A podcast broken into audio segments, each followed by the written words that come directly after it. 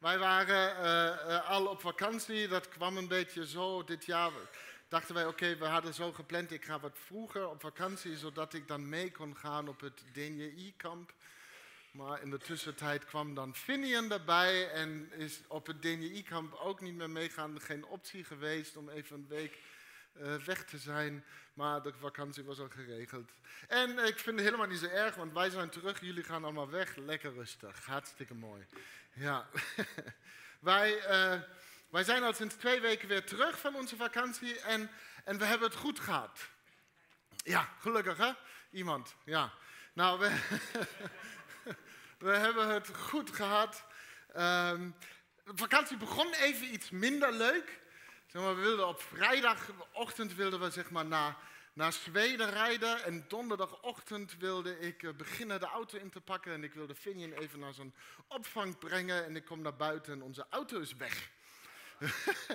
dus die werd even een dag voordat we naar vakantie zouden gaan, werd die even gestolen.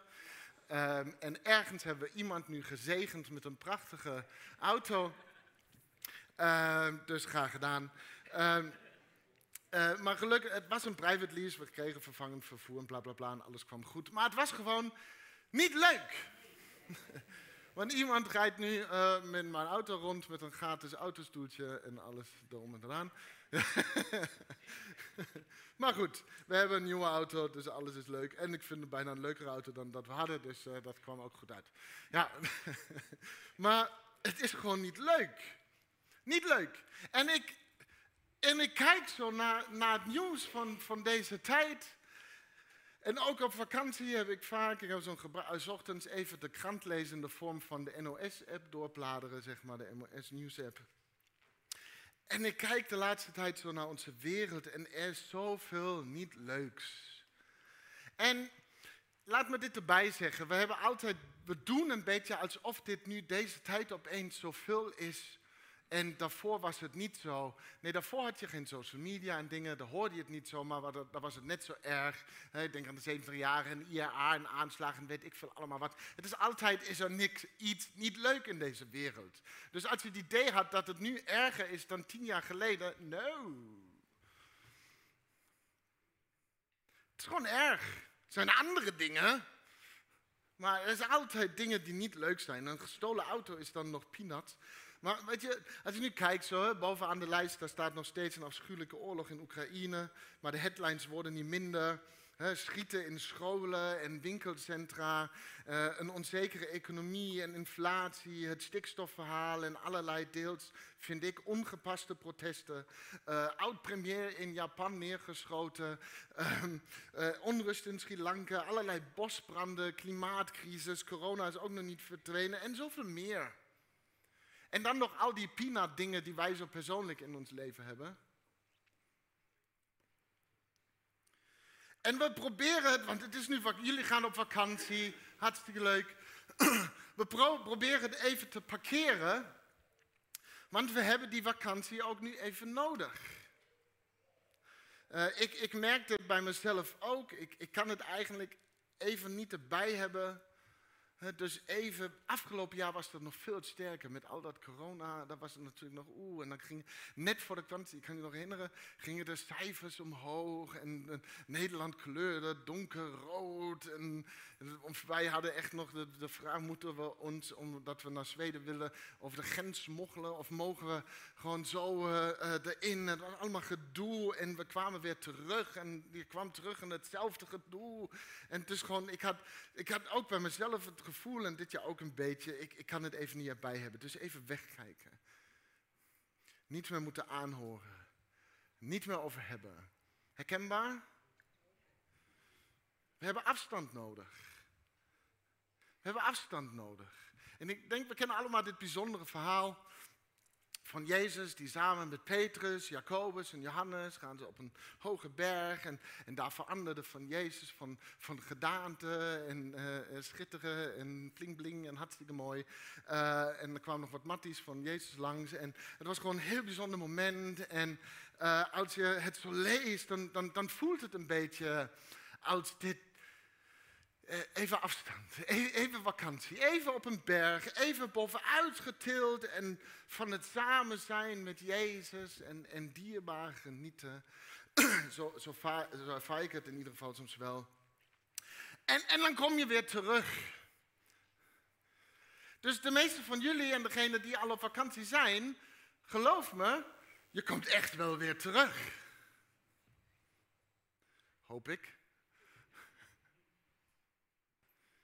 Je komt weer terug. En dan lezen we dit verhaal dat je weer terugkomt van de berg. Dat komt dus direct na deze, dit verhaal van het veranderen van gedaante in Marcus 9, de versen 14 tot en met 29. En daar staat, toen ze terugkwamen bij de andere leerlingen zagen ze een grote menigte om hen heen staan. Er waren ook schriftgeleerden bij die met hen aan het discussiëren waren. Dus daar ben je weer middenin in wat je achterliet. Herkenbaar?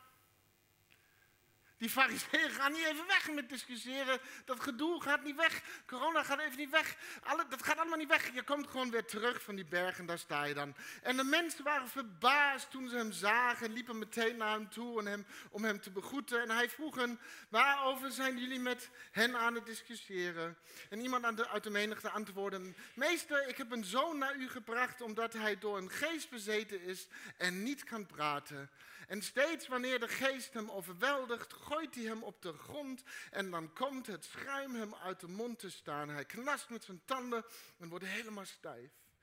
En ik zei tegen uw leerlingen dat ze hem moesten uitdrijven, maar dat konden ze niet. En hij zei tegen hen, wat zijn jullie toch een ongelooflijk volk. Hoe lang moet ik nog bij jullie blijven? Hoe lang moet ik jullie nog verdragen? Breng hem bij me. En ze brachten de jongen bij hem. Mooi trouwens, hè? kom je terug van je berg en krijg je meteen poef op je kop van Jezus. En toen de geest hem zag, deed hij de jongen meteen stuiptrekken. En met het schuim op de lippen viel hij op de grond en rolde heen en weer. En Jezus vroeg aan zijn vader, hoe lang heeft hij hier al last van? En hij antwoordde, al vanaf zijn vroegste jeugd. En hij heeft hem zelfs vaak in het vuur gegooid en in het water met de bedoeling hem te doden. Maar als u iets kunt doen, heb dan medelijden met ons en help ons. En toen zei Jezus tegen hem, of ik iets kan doen? Alles is mogelijk voor wie gelooft. En meteen riep de vader van het kind uit, ik geloof, maar kom mijn ongeloof te hulp. En toen Jezus zag dat er een grote groep mensen toestroomde, sprak hij de onreine geest streng toe en zei, Geef, geest die doof en stom maakt, ik gebied je, ga uit hem weg en keer niet meer in hem terug. En onder geschreeuw en met hevige stuiptrekkingen ging hij uit hem weg. En de jongen bleef voor dood achter, zodat de mensen zeiden dat hij was gestorven. Maar Jezus pakte hem bij de hand om hem overeind te helpen, helpen en hij stond op. En hij ging een huis in en toen ze weer alleen waren, vroegen zijn leerlingen hem, waarom konden wij die geest dan niet uitdrijven? En hij antwoordde, dit soort kan alleen door gebed worden uitgedreven. Zover even onze tekst voor vandaag. En hou dit verhaal even goed in je hoofd, want ik ga niet zoveel naar verwijzen, maar uiteindelijk heel veel daarnaar verwijzen. Dus wat we hier lezen, dit verhaal, is typisch voor de manier waarop Marcus um, de wereld ziet. Uh, in, in, de wonderen die, die beschreven staan in het Marcus-evangelie zien we veel demonische uh, bezetenheid en, en, en onderdrukking. En, en, en daarom is het waarschijnlijk een van de redenen waarom we het vaak niet meer zoveel hebben over het Marcus-evangelie. Omdat dit misschien, dat we denken, ja, in ons gedeelte van de wereld, de Westen is een beetje achterhaald. Uh, demonische bezettingen en zo. Maar ik wil toch even uh, met jullie kijken hoe dit verhaal relevant kan zijn voor ons en zal zijn en hoort te zijn voor ons. Marcus wil ons dus ergens laten zien dat er meer gaande is in de wereld dan alleen de optelsom van de dingen die we kunnen zien met onze ogen. Eh, en, en dat is geen nieuw idee. Nou, een paar voorbeelden noemen. Bijvoorbeeld, filosofen worstelen al heel lang met de vraag wie wij eigenlijk zijn als mens. Goeie vraag. Want, want het rare van mensen is dat we gewoon meer zijn dan alleen de optelsom van onze lichaamsdelen. Ja, we, we, eh, we zijn meer dan alleen de optelsom van onze lichaamsdelen in dit geval. Eh, er is ook een verstand, onze geest, een ziel, ons, ons karakter. En alles is met, met elkaar verweven. We zijn als mens dus meer dan alleen de optelsom van, van lichaamsdelen. We zien het ook eh, bijvoorbeeld in het boek Openbaring in verband met geloofsgemeenschappen. Uh, in de eerste drie hoofdstukken, uh, dat heb je van mij vaak al gehoord, lezen we over zeven brieven aan zeven gemeenten. En, en, en ze zijn altijd, al die zeven brieven zijn altijd geadresseerd aan de engel van de gemeente. Jezus draagt aan Johannes op, schrijf aan de engel van de gemeente in Philadelphia, in, in Smyrna, in Laodicea enzovoort. Altijd aan de engel geadresseerd. En, en de engel van de gemeente, in dit geval is het beste vertaald als, als ethos. Dat is Grieks voor karakter. Dus Jezus zegt tegen Johannes, schrijf aan het karakter van de gemeente.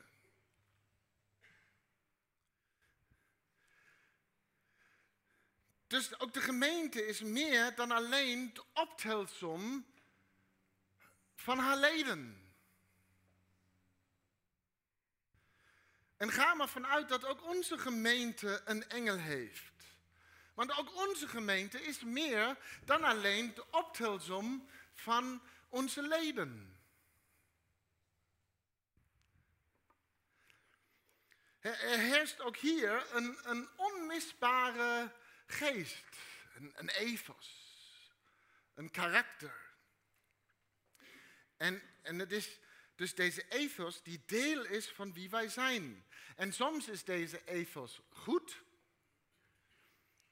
en helpt ons om meer op, op, op Jezus te lijken. En, en, en soms houdt een, een, een ethos ons ook tegen. Kan het een karakter zijn die, die ons in de weg zit? Je kent vast mensen die een karakter hebben die hunzelf een beetje in de weg zitten. Dus Marcus ziet een bepaalde ethos die meer is dan alleen de dingen die wij zien. En in dit geval ziet hij een ethos die heerst in de wereld. En, in dit geval is het dus een kwade ethos. Een kwade ethos. Hij ziet een kwaad dat meer is dan alleen de, de, dan alleen de optelsom van, van negatieve gebeurtenissen. Die we in de NOS-app even kunnen lezen. En, en daarom spreekt Marcus dus veel over, over machten en, en krachten. Uh, over het demonische, dit, dit vorstendom van de duivel. En, en de manier waarop onze wereld gevangen is binnen deze kwade ethos. We, kunnen dus de negatieve dingen oplossen die we zo zien, maar de oorzaak voor dat die dingen er zijn, weet ik veel wat, uh, creed, wat is creed in het Nederlands? Uh, Nederlandse zondige, nee, sorry. Gier en, en individualisme en weet ik veel allemaal wat, dat zijn, die, dingen zitten daaronder, dat is de ethos. Hoe we gevangen zitten, dus dit Marcus ziet deze dingen, hoe we vastzitten in deze kwade evers. En tegelijkertijd is er ook goed nieuws. Uh, gelukkig in het Marcus-evangelie. All over the place, en het hele boek, is het koninkrijk van God is nabij. Dus Marcus ziet Jezus dan ook als degene die in deze wereld komt om diegene en datgene dat de wereld beheerst te onttronen en het koninkrijk van God te vestigen te midden van een vijandelijke ethos.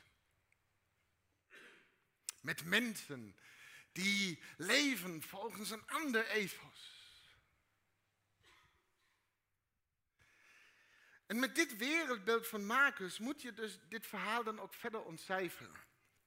We zien dus deze jongen die zich niet kan bewegen en bezeten is met al deze gebrokenheid. Hij is als het ware een, een, een beeld van deze kwade ethos die de wereld in zijn greep heeft.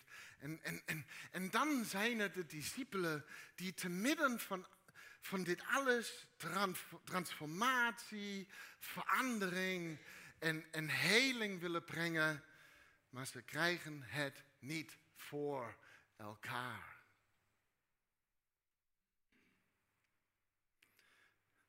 En mag ik eerlijk zijn? Af en toe mag ik dat hier. Zo voelt het soms wel, toch? We, we, zien deze kwade ethos in, in de wereld. We, we zien hoe alles ervan doortrengd is. We zien het gebeuren voor onze ogen en we krijgen het gewoon niet voor elkaar om er ook maar een beetje verandering in te brengen.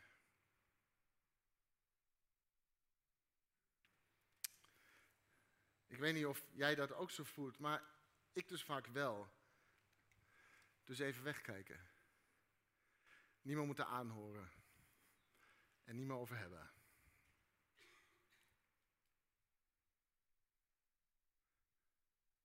En ik geloof, dat is trouwens interessant, dat, dat in bijzonder mensen van het geloof het wel voelen. En we gaan er verschillend mee om.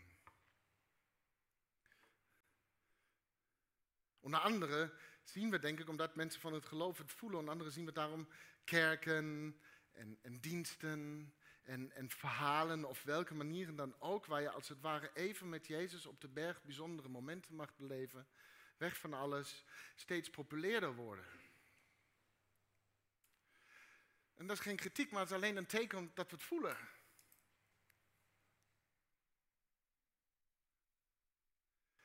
En, en de verhalen waar we dan uitgenodigd en uitgedaagd worden om een veranderende kracht in de wereld te zijn, verdwijnen steeds meer naar de achtergrond, want het lukt toch niet. En als we dan hoe, per ongeluk toch zo'n verhaal moesten bekijken of aanhoren of over moesten hebben, dan, dan, dan, dan, voelt het misschien zoals de discipelen zich misschien hebben gevoeld toen Jezus dingen tegen hen zei zoals deze na hun gefaalde poging om verandering te brengen. Als we dan toch zo'n verhaal moesten horen, dan, dan, dan, dan voelt het soms alsof Jezus tegen zegt, wat zijn jullie toch een ongelovige generatie. Hoe lang moet ik nog bij jullie blijven? Hoe lang moet ik jullie nog verdragen? Medelijden met Jezus. Zo voelt het, dat, dat rotgevoel hoef ik dus niet. Dus even wegkijken. Niet meer moeten aanhoren. En niet meer over hebben.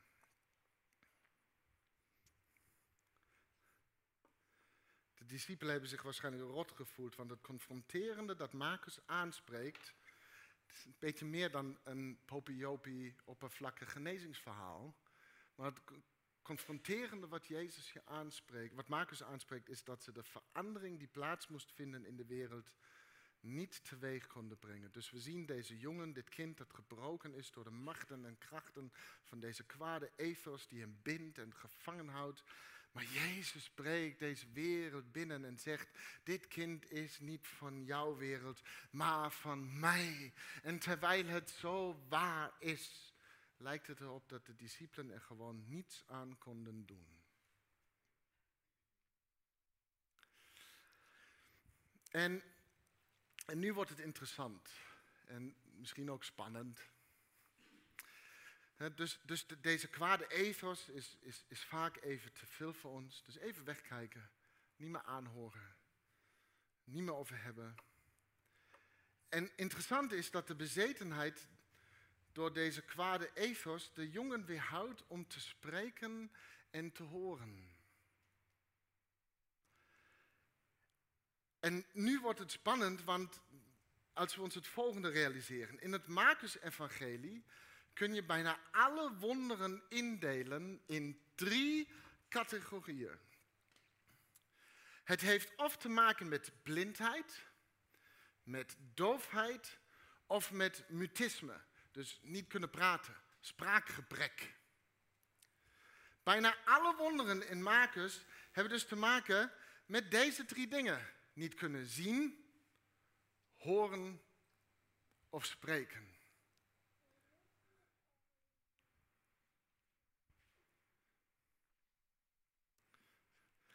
Het wonder dat we dus blijkbaar nodig hebben in ons leven met Jezus te midden van een kwade ethos gaat juist over ons even wegkijken. Niet meer moeten aanhoren en niet meer over hebben.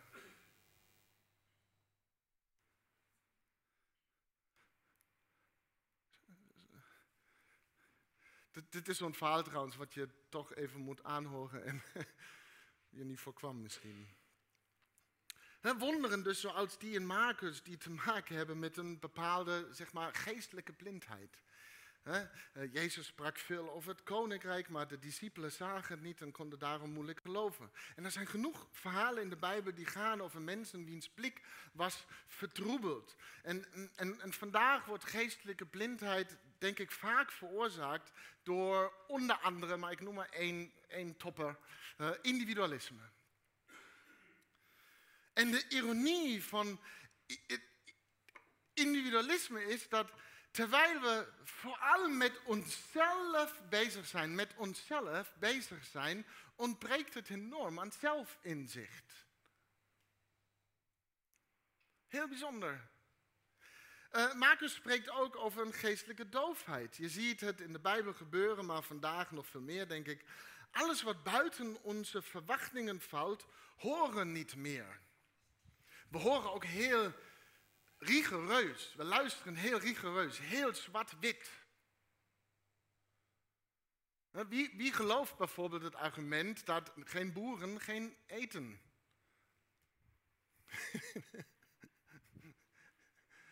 ja, heel zwart-wit. Maar zo, zo, zo makkelijk is het niet. Als alle boeren in de hele wereld zouden verdwijnen. En iedereen volstrekt het vermogen zou verliezen om zelf een tomaatje te planten, ja dan wel. Dan klopt het. Maar ik geloof niet dat dat gaat gebeuren. Maar anyway, we, luisteren gewoon anders in deze tijd. We luisteren heel voorwaardelijk. We luisteren eigenlijk, en dat is hilarisch, uh, we luisteren eigenlijk alleen naar de dingen die we ook willen horen. Hier, eh, eh, lachen. In, in, in, in Marcus zien we Jezus die komt en het koninkrijk verkondigt. En zoveel horen het niet, omdat het niet was wat ze wilden horen. En dus hoorden ze eigenlijk helemaal niks. En dan is er nog geestelijk mutisme. we, spraakgebrek. We, we, spreken woorden vaak van vergeving, woorden van, van liefde, woorden van een God die genade toont. Maar ons handelen zegt vaak iets heel anders. En ik weet, het gaat niet alleen om ons gedrag, maar het gaat toch wel ook een beetje om ons gedrag. Want je gedrag zegt heel veel over wat je waarden zijn in het leven. Je kan postkaartjes versturen met uh, vriendschap forever en alles is belangrijk. En zeggen vriendschap is echt oh, een waarde van mij. Je kan zeggen, oh ja, geven, aan de kerk geven, dat is echt onderdeel van wie we zijn, dat is echt een waarde van mij. Maar je geeft niks en je belt je vrienden nooit. Dus je gedrag laat echt, of het gebrek ervan, laat zien wat je waarden zijn. Of het echt je waarden zijn. Dus dus ons gedrag eh, kan vaak iets heel anders zeggen dan ook onze woorden hè, van vergeving en liefde en alles. Zo'n plaatje wat nu op social media de ronde maakt. Maar ik vind het een heel confronterende, want dat plaatje zegt de uitdaging als christen is niet Jezus liefhebben, maar Judas.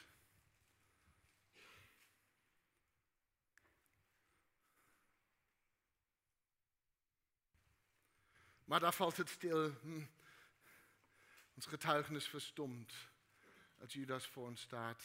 Geestelijk spraakgebrek. Onze woorden matchen niet met ons handelen. Wat, wat een moeilijk verhaal is dit dus. Hè?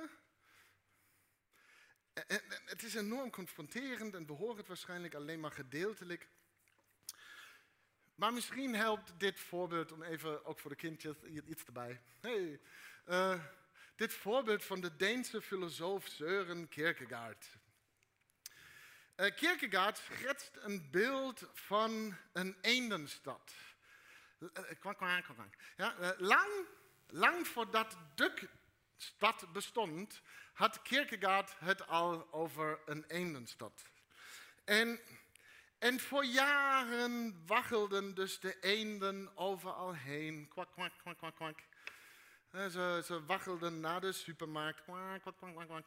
En ze, ze waggelden naar hun kerk. Kwak, kwak, kwak, kwak. En ze waggelden naar hun werk. Kwak, kwak, kwak. En naar huis. Kwak, kwak, kwak, kwak. En, en, en elke zondag dus waggelden ze al die eendjes naar hun eendenkerk. Kwak, kwak, kwak, kwak, kwak. En, en, en ze waggelden allemaal naar hun eendenbanken. Kwak, kwak, kwak, kwak, kwak. En, en ze zongen eendenliederen. Kwak, kwak, kwak, kwak. En, en de ene predikant houdt een preek met zijn ene bijbel. Uh, en dat is wat velen bij mij soms horen. En... En, en elke zondag weer preekt de eendenpredikant erover hoe eenden vleugels hebben gekregen. Kwaak, kwaak, kwaak, En eenden hebben vleugels gekregen zodat ze op kunnen stijgen en alles vanuit een ander perspectief kunnen zien. En al die eenden zijn zo geprezen en gezegend door die eenden preken. Ze, ze kwaken hun eenden zeggen kwaak, kwaak, kwaak. Kwaak. En dan zegt Kierkegaard, en dan sluit de ene predikant zijn ene Bijbel. En al die gezegende eenden, waggelen weer naar huis. Kwaak, kwaak, kwaak, kwaak.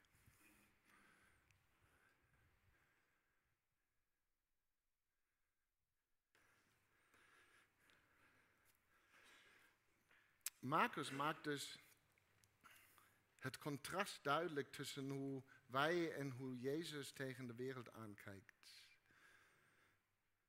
Marcus begrijpt deze wereld als een wereld die gebroken is, die gebonden is door een kwade ethos.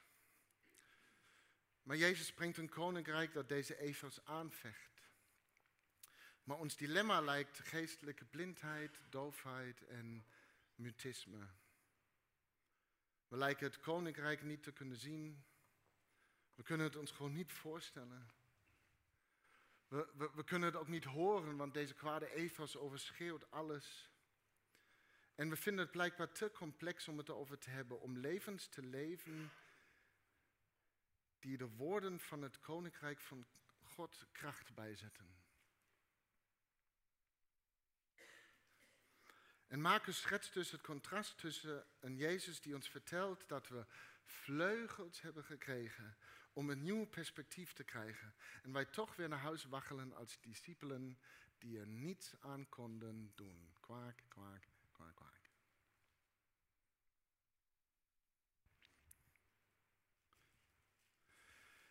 Maar dan zien we Jezus, die dus naar deze jongen toestapt en hem bevrijdt van zijn gebondenheid en onderdrukking. En hij is hersteld en gezond. En als dit verhaal maar één ding voor je oplevert, dan is het deze. Ik heb gewoon Jezus nodig.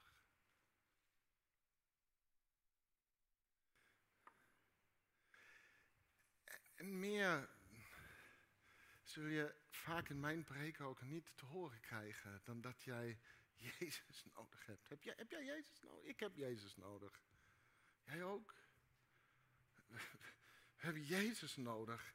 En, en de wereld heeft mensen nodig die Hem kennen en Hem zien en, Hem horen en Hem spreken. En dan bedoel ik niet uh, met Hem babbelen, dat ook, uh, daar komen we nog op, maar Hem spreken. Zoals het lied wat we afgelopen zondag hebben gezongen, I Speak Jesus. Ik spreek Jezus. En dat, dat, dan gaat het niet zozeer uh, over in dat lied, dat is een beetje creatief taalgebruik, uh, dat het niet zozeer gaat over met hem spreken, maar het gaat over uh, Jezus spreken als een soort taal. ik spreek Nederlands en Duits en Engels en ik spreek Jezus. Mijn hele leven is een vertaling van Jezus in mijn bestaan. Ik spreek Jezus, dat is wat dat lied bedoelt.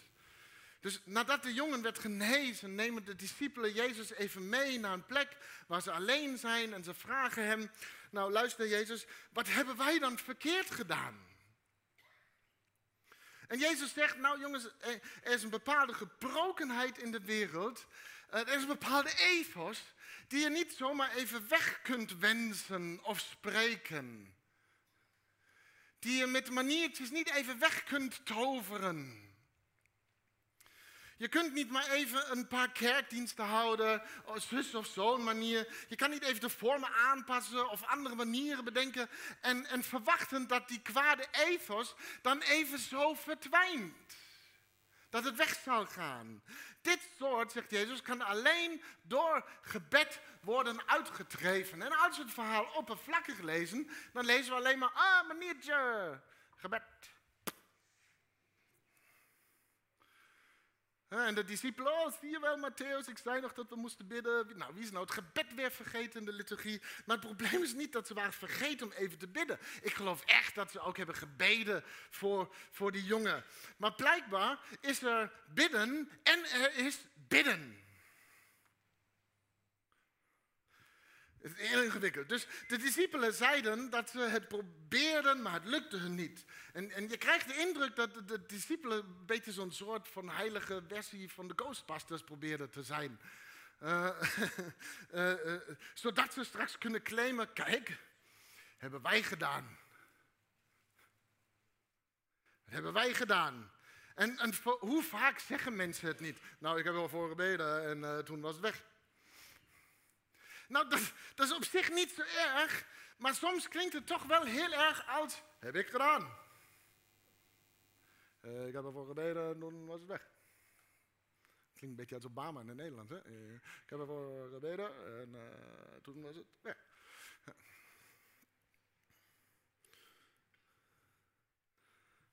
Maar, maar, maar ik geloof echt dat dit niet is wat Jezus wil voor ons bidden omdat ik ook weet dat hij ons een gebed heeft geleerd. Dus dat het niet soort, Jezus wil niet dat het een, ons gebed een soort maniertje is voor ons om, om onze actielijst af te werken. En, en, en het gebeurt zo vaak in het geloof. Er worden vooral maniertjes gekopieerd. We gaan door de bewegingen, we gaan door de stappen, de riddeltjes en verwachten dat verandering komt. En, en mensen komen soms hier in de hoop nieuwe maniertjes te leren om te overleven binnen een kwade ethoswereld. Maar als Jezus zegt dat dit soort alleen door gebed uitgedreven kan worden, dan heeft hij het gewoon niet over een maniertje of een ander riddeltje. Maar Jezus heeft het over een gebed uh, zoals hij bidt. Jezus praat over gebed vanuit zijn eigen begrip van gebed. En voor Jezus was bijvoorbeeld uh, gebed boven alles even inchecken bij de Vader. En daarom leert hij ons een gebed dat begint met onze Vader die in de hemelen zijt. Even inchecken. Dus gebed is boven alles relatieonderhoud. Relatieonderhoud. Dus dat is wat wij hier proberen te doen. We faciliteren je relatieonderhoud met God. In, in, eh, met onze maniertjes. Ook als Jezus bad in verband met een verzoek, ging het in eerste instantie om verbonden zijn met de Vader. En niet om straks te kunnen zeggen, uh, heb ik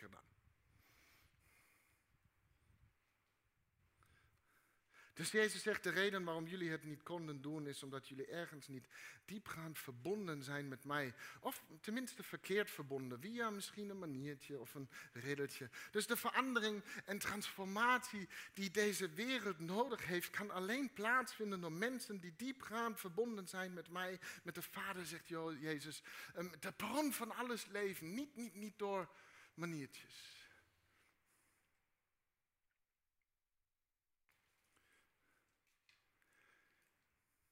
En het is de vader van deze jongen die ons de weg wijst dus naar verandering.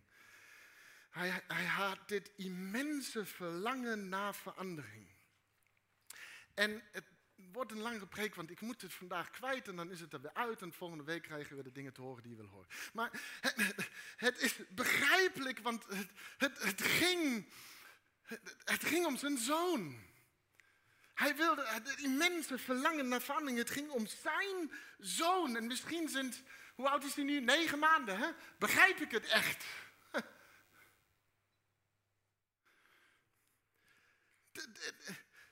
Het ging om zijn zoon en de vraag is of wij deze wereld dus nog als de onze beschouwen.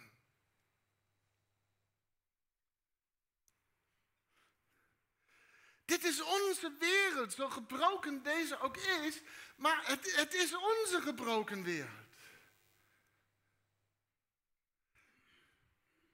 Het is onze wereld en ik snap dat jullie dit moeilijk vinden, dat is van de Heer heeft hij verprutst, of nee, we hebben een beetje meegeprutst en uh, nu is dat het. En de verantwoordelijkheid, een probleem volledig bij hem en hij lost het wel op en straks gaan we ergens heen en daar is alles weer mooi. Tot we het weer verprutsen. Nee, daarom zijn we op deze plaats gezet om te leren om een mens te zijn die niet wereldend verprutst. Dat noemen we heiliging. Het is van ons. Dus niet wegkijken, niet meer aanhoren, niet meer over hebben. Zeggen we dan vaak. Maar deze wereld als jouw wereld claimen en een verlangen naar, naar nieuwe schepping. Naar nieuwe schepping. Want ik zal je wat vertellen en daar, gaan we samen even in openbaring duiken als je dat leuk vindt. Maar deze wereld krijgt geen reboot. Die wordt niet bekeken, oh, jammer, weggegooid en eh, hebben een nieuwe gebakken. Deze wereld wordt vernieuwd. Heel veel troep gaat de vuurpoel in in openbaring, maar de aarde niet. Die wacht op haar verlossing. Die wordt vernieuwd. En wij zijn geroepen om mede te scheppen. Mede te scheppen, die nieuwe schepping. Dat is echt iets anders. En God nodigt ons dus uit om deel te nemen in het vernieuwen van deze plek.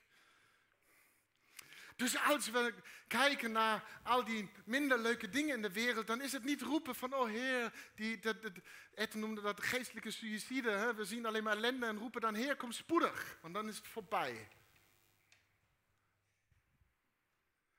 Maar ik zal je wat vertellen. Otto de Bruyne, ik weet niet wie hem kent, die zei dat een keer. Sommige mensen zullen echt enorm versteld staan, want straks komt Jezus terug. En die zal ons niet meenemen en zeggen van, nou, jij hebt het gehaald, je hebt overleefd, wat een rotplek. Nee, die zal ons een handje helpen om het te vernieuwen. Het is van ons en, het, en, en ik verlang naar verandering. Daar, daarom bid ik met deze vader, ik geloof, maar kom mijn ongeloof te hulp. En dat is een aparte uitspraak, want het spreekt zichzelf tegen. Het lijkt niet logisch, maar dat is wie wij zijn. Niet logisch, nee. Eh, de, de, deze vader geloofde dat Jezus het kan, maar tegelijkertijd ook weer spannend zo'n idee. Herkenbaar? Dus, dus zo'n zijn gebed is, we geloven wel in God, maar geloven, geloven we echt in ons creëren van een nieuwe wereld met Hem? Eh. Ik maak me zorgen straks over dat gesprek als we bij God komen. En als hij zegt van nou Dennis, je echt fijne kerel, schattige jongen ben je. Mooie preken gehouden. En je hebt mooiere mensen nog mooier gemaakt. Je hebt gelovige mensen een stukje gelukkiger gemaakt. Maar je hebt een donkere wereld nog steeds donker achtergelaten.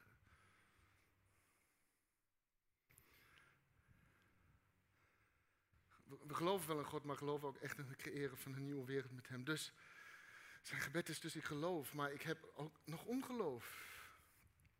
Of in andere woorden, ik kan zien, maar komt mijn blindheid te hulp. Ik kan horen, maar komt mijn doofheid te hulp. Ik kan spreken, maar komt mijn spraakgebrek te hulp.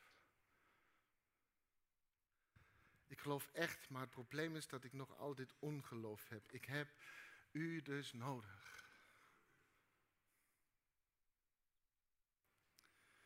Als wij mensen willen zijn van Gods verandering in deze wereld, laat dan de schreeuw van ons hart zijn. Wij willen met u verbonden zijn, God. Wij willen op zo'n manier met u verbonden zijn dat we geloven, maar we hebben u nodig in ons ongeloof, in onze onmacht, in onze twijfel, in onze sprakeloosheid. Om deze veranderende kracht te zijn in deze wereld. Dus ik bid, ik kan zien, maar kom mijn blindheid te hulp. Ik kan horen, maar kom mijn doofheid te hulp. Ik kan spreken, maar kom mijn spraakgebrek te hulp. Heer, laat mij woorden van licht zijn in deze duistere wereld.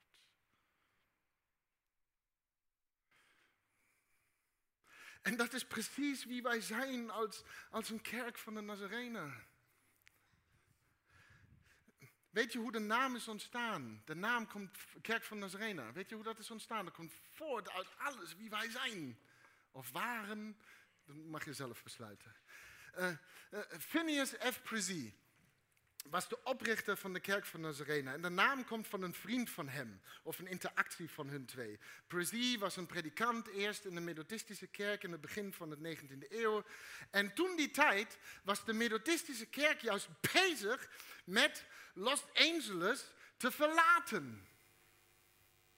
Ze hebben gebroken mensen die gevangen waren in duisternis, daar gewoon in duisternis achtergelaten. Dus niet meer kijken, niet meer aanhoren en niet meer over hebben. En, en Prezi wilde dus een kerk voor deze mensen stichten. En, en zijn vriend zei, we zouden het de kerk van Nazarene moeten noemen. En, en hier is waarom. In Johannes 1 lezen we dit verhaal van Jezus en Filippus die elkaar ontmoeten. En vervolgens gaat Filippus naar zijn vriend Nathanael en zegt, je moet Jezus ontmoeten. We hebben namelijk de Messias gevonden. En Nathanael die vraagt, nou waar komt hij dan vandaan? En, uh, en, en zegt, nou uit, uit Nazareth. En Nathanael zegt, kan daar uit Nazareth ook maar iets goeds vandaan komen? En Brazil en zijn vriend besloten dat ze een soort kerk wilden zijn die zich vooral richt op degenen waar niemand van dacht dat er ook maar iets goeds vandaan zou kunnen komen. Dat we een kerk zullen zijn die zo optimistisch is. Niet over wie wij zijn, heb ik gedaan, maar zo optimistisch over Gods genade en vermogen om transformatie en verandering te brengen in de leven van de gebrokenste van de gebroken mensen in een duistere wereld. Dus wij noemen ons de kerk van degene waar niemand van dacht dat er ook maar iets goeds vandaan zou kunnen komen, omdat ze toch zo gebroken zijn, maar die zich in alles zo afhankelijk weten van Gods genade. Maar het was even te lang voor de voorgever.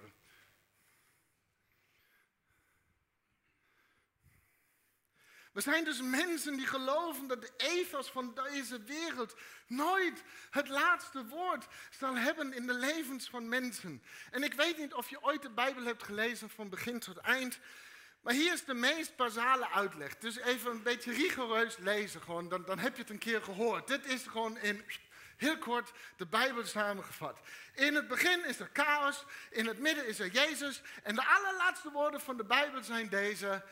De genade van onze Heer Jezus zij met u allen. Laatste zin in de Bijbel.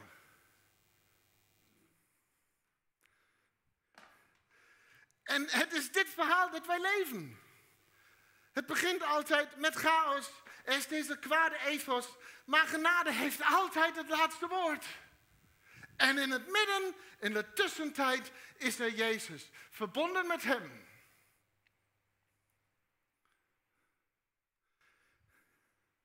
Dus Gods genade hindert ons er elke keer weer aan dat we vleugels hebben gekregen, vrij kunnen komen van de onderdrukking door gebrokenheid. Ons los kunnen maken van de ketenen van een kwade ethos. We hebben vleugels gekregen om op te stijgen. Niet om even weg van te komen, weg te kijken, niet aan te horen of over te hebben. Om te vluchten. Niet om te vechten, maar om te volgen. Die Jezus in de tussentijd. Gods genade is meer dan geestelijke vakantie van een gebroken wereld, maar ze stelt ons juist in staat om verandering brengende stappen te zetten in geloof. Met ons al ons ongeloof. Zo optimistisch zijn wij gewoon hier. We hebben vleugels gekregen om op te reizen, dus voor een nieuw perspectief. Niet om weg te kijken, maar voor een andere kijk op de dingen. Snap het verschil? 45 minuten later, dat is eigenlijk waar het over gaat. Hm. Om nieuwe woorden, met andere oren te kunnen luisteren en nieuwe woorden vinden voor onze wereld die deze moet horen. En in alles weten we ons altijd afhankelijk van Gods genade, diepgaand en krachtig verbonden met Hem. Een hart dat klopt met het hart van de Vader en geloven dat genade en vergeving en transformatie en liefde het laatste woord zullen hebben. Zelf in de donkerste hoeken van deze schepping. Ik kan zien, maar kom mijn blindheid te hulp. Ik kan horen, maar kom mijn doofheid te hulp. Ik kan spreken, maar kom mijn spraakgebrek te hulp. Heer, laat mij woorden van licht zijn in deze duistere wereld. Amen.